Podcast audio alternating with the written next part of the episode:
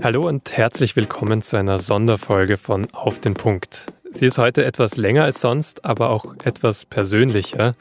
Wir geben gleich einen kleinen Blick hinter unsere Kulissen, leider aus schon traurigem Anlass, weil eine der Stimmen, die den Podcast seit drei Jahren jetzt schon prägt, ab jetzt nicht mehr zu hören sein wird. Aber schön, dass Sie bei dieser Folge auch zuhören. Ich bin Vincent Vitus Leitgeb, ich leite das Audioteam der SZ und in dieser Folge starten wir ausnahmsweise direkt mal ins Gespräch rein. Und mit mir sind sogar zwei weitere Menschen hier. Einmal Lars Langenau, hallo. Und Jean-Marie Magro. Herzlich willkommen, hätte ich jetzt fast gesagt, aber ich äh, bin ja jetzt gar nicht der Gastgeber. Genau, das muss ich so ein bisschen machen. Und es ist schon ein bisschen komisch, weil euch beide hört man eigentlich nie zusammen, obwohl ihr den Podcast zusammen so prägt.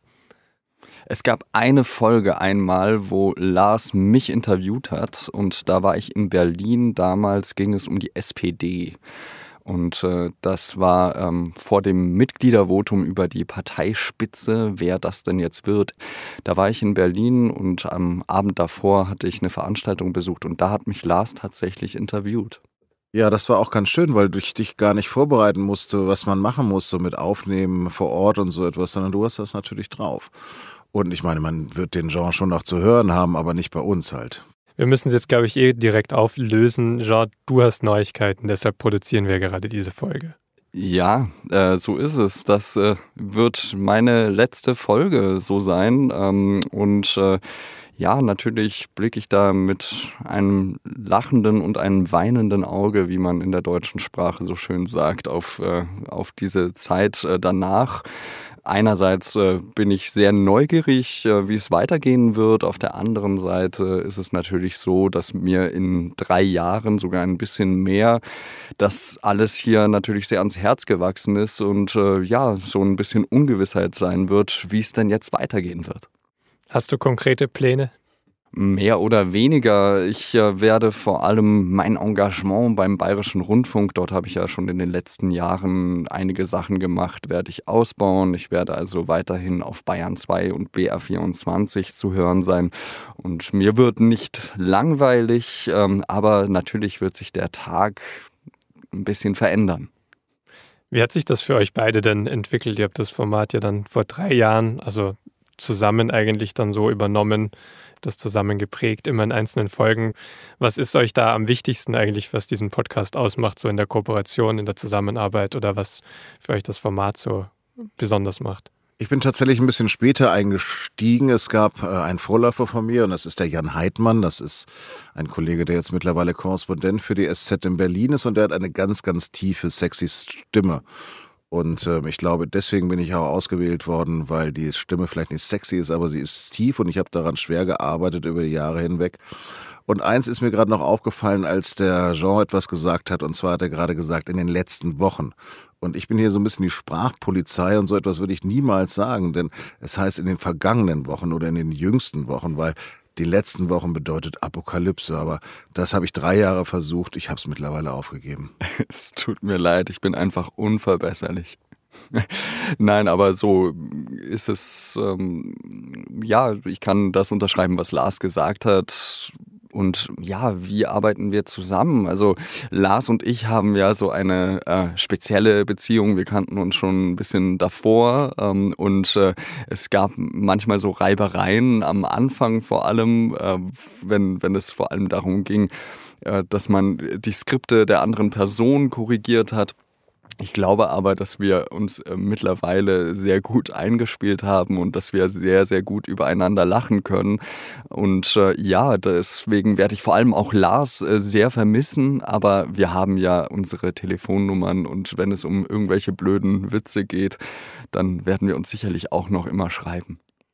Ja, man muss vielleicht auch noch feststellen, vielleicht hört man es nicht, aber wir zwischen uns beiden ist ja auch ein großer Altersunterschied, 20 Jahre. Und das habe ich tatsächlich in deiner Expertise nie gemerkt. Also ich habe immer wahnsinnig äh, genossen, wie gut du vorbereitet bist auf deine Themen und wie toll du eine Gesprächsführung machst. Also da habe hab ich sozusagen an dem Jüngeren tatsächlich auch lernen können. Das ist sehr nett. Es gibt ja vor allem auch Hörerinnen und Hörer, die glauben, dass ich älter bin als Lars. Ähm, habe ich schon zweimal gehört und ich muss sagen, also einerseits finde ich das natürlich charmant, weil ich mir denke, oh, dann muss ja viel Lebensweisheit aus mir raussprechen. Auf der anderen Seite dachte ich mir dann aber, what the hell? Wenn du mir gegenüber sitzt jetzt. das ist echt unfair. Ja. Naja, aber wie hat sich das entwickelt? Ähm, ich, ich, glaube, wir hatten schon so ein Gerüst, was schon äh, vor drei Jahren da gewesen ist. Und letztendlich an dem hangeln wir uns auch immer noch lang. Und der Jean hat ähm, über Twitter natürlich seinen Abschied auch verkündet und hat er geschrieben, er will eigentlich der Routine entfliehen, was mir ehrlich gesagt ein bisschen wehgetan hat. Warum glaubst du denn, dass du hier Routine gehabt hast? Das hat äh, nichts mit dem Team hier zu tun, sondern ich bin einfach so ein Typ, der immer wieder etwas Neues erfahren möchte, äh, etwas Neues machen möchte und wir sind ja, wie du es gesagt hast, schon in einem gewissen Gerüst hierbei auf den Punkt. Also wir haben ja schon immer so die Leitlinie, so ungefähr zehn Minuten. Die wurden jetzt etwas aufgelockert auf seit 10 bis 12. Auf 10 bis 12, manchmal auch 13. Aber man, man ist da eben schon in so einem festen Gerüst drin und was ich einfach gerne, ich bin noch ein bisschen jung mit 29. Ich habe hoffentlich noch ein bisschen Karriere vor mir. Ähm, und ich würde einfach gerne für etwas Eigenes stehen. Und bei Auf den Punkt ist es natürlich so, wenn du moderierst, es ist ein großartiger Job, Moderator zu sein. Aber meistens interviewen wir großartige Expertinnen und Experten aus unserem eigenen Haus. Und oftmals habe ich mir gedacht, eigentlich möchte ich einer dieser Experten sein. Eigentlich möchte ich für ein eigenes Themenfeld stehen. Und das hat mir eben so ein bisschen gefehlt. Auf der anderen Seite ist es natürlich so, es ist super, dass wir jeden Tag irgendetwas Neues erfahren, weil wir uns mit anderen Themen beschäftigen. Und das meinte ich dann eben so mit Routine ausbrechen, äh, dass für mich dann das eine dann doch überwogen hat, dass ich einfach gerne neue, neue Ufer erschließen möchte. Das ist wieder so eine Floskel, aber ich glaube, ihr, äh, oder ich hoffe, dass ihr wisst, was ich damit meine. Ich würde jetzt nochmal ein bisschen zurückziehen zu, auf den Punkt, das ganze Gespräch und nochmal zu unserem Format, du hast ja angesprochen, die ExpertInnen, die Gäste, die wir da ähm, täglich, werktäglich befragen, dass das den Podcast ausmacht. Also die eine Schlagzeile des Tages, das eine wichtige Thema, zu dem wir einen Hintergrund liefern wollen, hier in dem Format, ähm, wo wir auch zum Nachdenken, zum Mitdiskutieren auch anregen wollen in dem Format. Hast du denn noch äh, Lieblingsfolgen im Kopf von dir, wo du sagst, die würdest du heute auch nochmal anhören, obwohl es natürlich tagesaktuell im Stress so viel verschwimmt wieder und dann vielleicht auch unaktuell wird? Ich fand tatsächlich fast alle Brexit-Folgen mit Katrin Karlweit sehr hörenswert. Ich finde natürlich auch aus dem Berliner Büro Leute toll wie äh, Stefan Braun, wie Ronen Steinke. Ich finde auch immer sehr spannend, was zum Beispiel eine Henrike Rosbach zu erzählen hat, äh, die das eben auch sehr gut macht. Ich erinnere mich an eine Sendung ähm, von dir, das war direkt nach Hanau. Erzähl doch mal da, da warst du unglaublich berührt. Hanau, das war mit Dunja Ramadan, ähm, also äh, um, um noch einmal zurückzugreifen, Hanau war ja eine ähm, schreckliche Mordserie äh, eines äh, Rechtsextremisten, äh, der eben gezielt auf Shisha-Bars äh, zum Beispiel angelaufen ist und dort wahllos, in, Anführungsstrichen wahllos, der, der, dort Leute erschossen hat, die offenbar äh, eine Migrationsgeschichte hatten. Und äh, was mich daran so berührt hat, war, dass ich ähm, in meiner Kindheit und in meiner Jugend Fußball zum Beispiel gespielt habe oder Volleyball gespielt habe mit äh, sehr, sehr vielen Leuten, die eben nicht alle eine rein deutsche Geschichte, nenne ich es jetzt einfach mal, hatten, sondern die Eltern hatten aus Griechenland, aus Kroatien, aus der Türkei und für mich das einfach immer sehr, sehr normal war. Also Integration, das ist etwas, wo, also wofür ich mich immer engagiert habe. Ich habe auch ähm, Nachhilfe gegeben für Kinder, die eine Migrationsgeschichte hatten, die zum Beispiel auf, aus Afghanistan oder den Irak äh, gekommen sind. Und ähm, dass ähm, eben jemand in Deutschland so eine Mordserie begeht, einfach nur, weil Leute eben nicht aussehen wie Deutsche. Also jetzt müssen sich die Hörerinnen und Hörer die Anführungszeichen dazu denken. Das hat mich sehr, sehr schockiert und berührt. Und zu der Zeit haben wir dann eben eine Folge gemacht ähm, mit Dunja Ramadan die auch eine ähm, Person ist, äh, die, die mir sehr wichtig ist, die eine Freundin ist, äh, die äh, mit mir zusammen an der Deutschen Journalistenschule gelernt hat. Und äh, wir waren da beide sehr, sehr bewegt davon. Und ja, diese Folge ist tatsächlich auch eine, die ich ähm, empfehlen würde, wenn man denn die eigene Arbeit empfehlen darf, ähm, zu hören. Und zu guter Letzt natürlich jegliche Folge, die ich mit Kurt Kister gemacht habe, würde ich natürlich auch empfehlen, vor allem die Jahresrückblicke. Ähm, ja, mit Kurt Kister äh, entwickelt sich auch jedes, hat jedes Gespräch so seine eigene Dynamik und ich rede sehr, sehr gerne mit ihm. Ja, das habe ich auch noch auf meiner Liste drauf. Also Kurt Kister war ja, als wir begonnen haben, noch Chefredakteur der SZ. Ist es jetzt nicht mehr und haben diese Tradition hast du ja begonnen, einen Jahresrückblick für auf den Punkt jedes Jahr. Da müssen wir uns für dieses Jahr noch was überlegen, Lars, wie wir es fortsetzen können oder mit wem. Also tatsächlich bin ich dann sehr neidisch, dass du so eine gute Verbindung zu Kurt Kister hast, weil ich den auch unglaublich mag und der ist einfach so wahnsinnig toll und knorzig. Ähm, wir haben aber zwei junge Kolleginnen und ich glaube, das war diese Charme, den, den gerade diese ähm, Sondersendung dort mit Kurt Kister ausgestrahlt haben. Das war nämlich dein Alter und sein Alter und da waren ja ungefähr das Alter so zwischen uns beiden dazwischen. Nee, Kurt ist noch ein bisschen, ist noch ein bisschen älter. Aber jedenfalls, das fand ich so nett, ja. Und jetzt haben wir sozusagen zwei Kolleginnen, die dich ersetzen werden. Einmal die Tami Holderried und äh, die Franziska von Malsen. Und vielleicht ist dieser Charme dann auch ein bisschen zu übertragen. Du bist natürlich nicht mehr da, aber der Charme des Jungen und des ähm, Erfahrenen. So. Das glaube ich, das könnte übertragen werden, wenn es die anderen Kollegen machen und nicht ich. Jetzt müssen wir zum Schluss natürlich noch einmal ganz kurz überprüfen, wie gut du eigentlich noch in deinem eigenen Stoff bist, in deinen Folgen. Äh, ich dachte, es ist ja doch einiges passiert. Du hast den Brexit schon angesprochen. Wir hatten jetzt eine Bundestagswahl, äh, wir hatten Landtagswahlen in der Zeit ähm, in einigen Bundesländern. Ähm, ob du noch ein paar Schlagzeilen erkennst und zuordnen kannst. ähm, wenn ich jetzt sage zum Beispiel, dass du eine Folge moderiert hast, die den Titel hatte, ein bisschen Staub, ein bisschen Steine. Boah. Hast du irgendeinen Tipp? Touchdown. Touchdown. Ähm, ein bisschen Staub, ein bisschen Steine. Vielleicht habe ich die Überschrift auch gemacht. Nee, ich traue dem Vincent schon zu, dass er dann. Ich, ich, mir sagt die Überschrift auch etwas. Ich, hat das was mit dem Brexit zu tun? Ich glaube, die Marslandung. Ach ja. Natürlich die Marsland. Nicht schlecht, ja. Der Titel lautet Touchdown NASA. Am Donnerstagabend landete der Rover Perseverance auf dem Mars. Was bringt die 2,2 Milliarden Euro teure Mission? Das war meine absolute Lieblingsfolge. zweite, zweite Schlagzeile, vielleicht schlägst du dich besser. Das U steht für unversöhnlich. Ähm. Gab es da vor, also Doppelpunkt davor wahrscheinlich irgendetwas? Ja, also das U steht für unversöhnlich.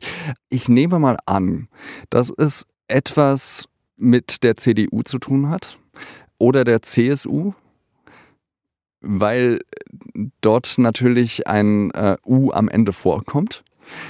Und ähm, ich würde jetzt mal tippen, dass es zum Beispiel etwas mit der Wahl zu tun hat des Parteivorsitzenden der CDU. Die Wahl ist super, aber also, der Vincent klärt es jetzt auf. Gewählt wurde, aber es wurde tatsächlich in den USA gewählt. Kurt ah. Kister war beteiligt, über den wir gesprochen haben. Ah, shit. Beiden Unterstützer gehen deprimiert ins Bett und wachen hoffnungsvoll auf. Und Donald Trump, der erklärt sich verfrüht zum Sieger.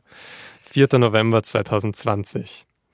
Und wir machen vielleicht noch eine, weil das tatsächlich ein großes, sehr großes Thema war, worauf sich Deutschland einstellen muss.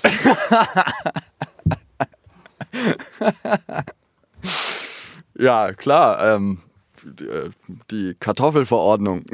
Könnte alles sein, aber es hat tatsächlich einen großen, hat unseren Podcast auch sehr bestimmt. Ähm, es hat unseren Podcast sehr bestimmt. Denk mit C an. Ähm, ja, die, die, CSU? Die, die, die, die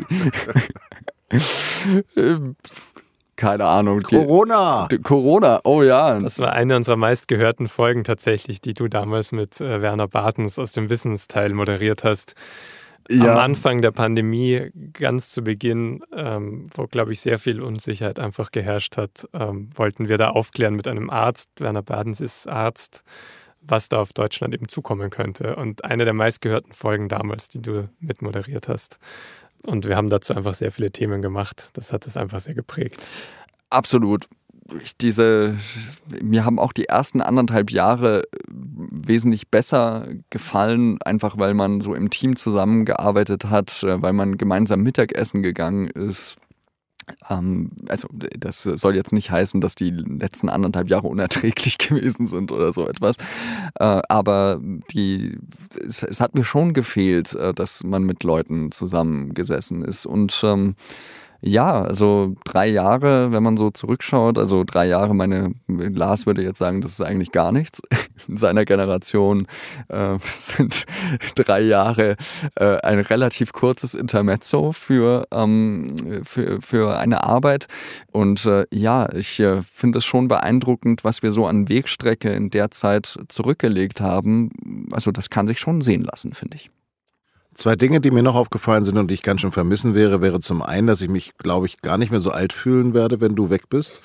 Und das Zweite ist, ähm, ja, letztendlich, dass ich nicht mehr um die Ohren gehauen bekomme, wie schlecht mein Französisch ist, wenn ich versuche, etwas auszusprechen. Ich habe schon Hemmungen gehabt, Emmanuel zu sagen.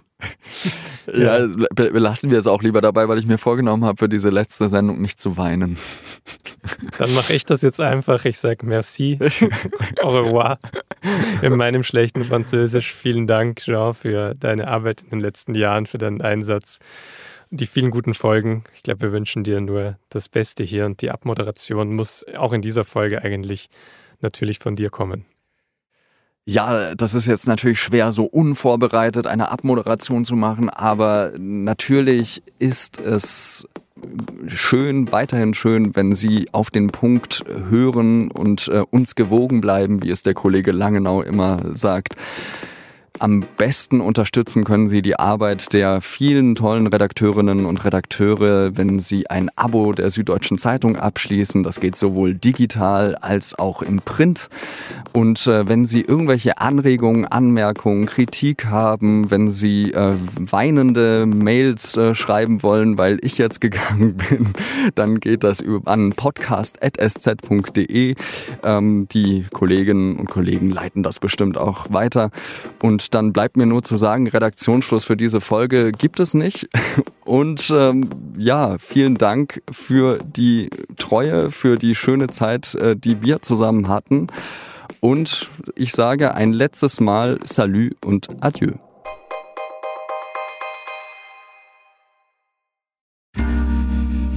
Werbung. Hi, ich bin Patrick Bauer, Reporter beim Magazin der Süddeutschen Zeitung. Und gemeinsam mit meiner Kollegin Eva Hoffmann habe ich an einer unglaublichen Geschichte recherchiert. Tom und Jana denken, sie ziehen mit ihrem kleinen Kind zu einer liebevollen Gemeinschaft. Aber sie landen in einer Gruppe, in der Menschen manipuliert und psychisch und physisch fertig gemacht werden. Wie schafft es die Familie da wieder raus? Im Schattenkloster. Chronik einer Gehirnwäsche ist ein SZ Plus Podcast in Zusammenarbeit mit Audible. Jetzt auf sz.de slash Schattenkloster.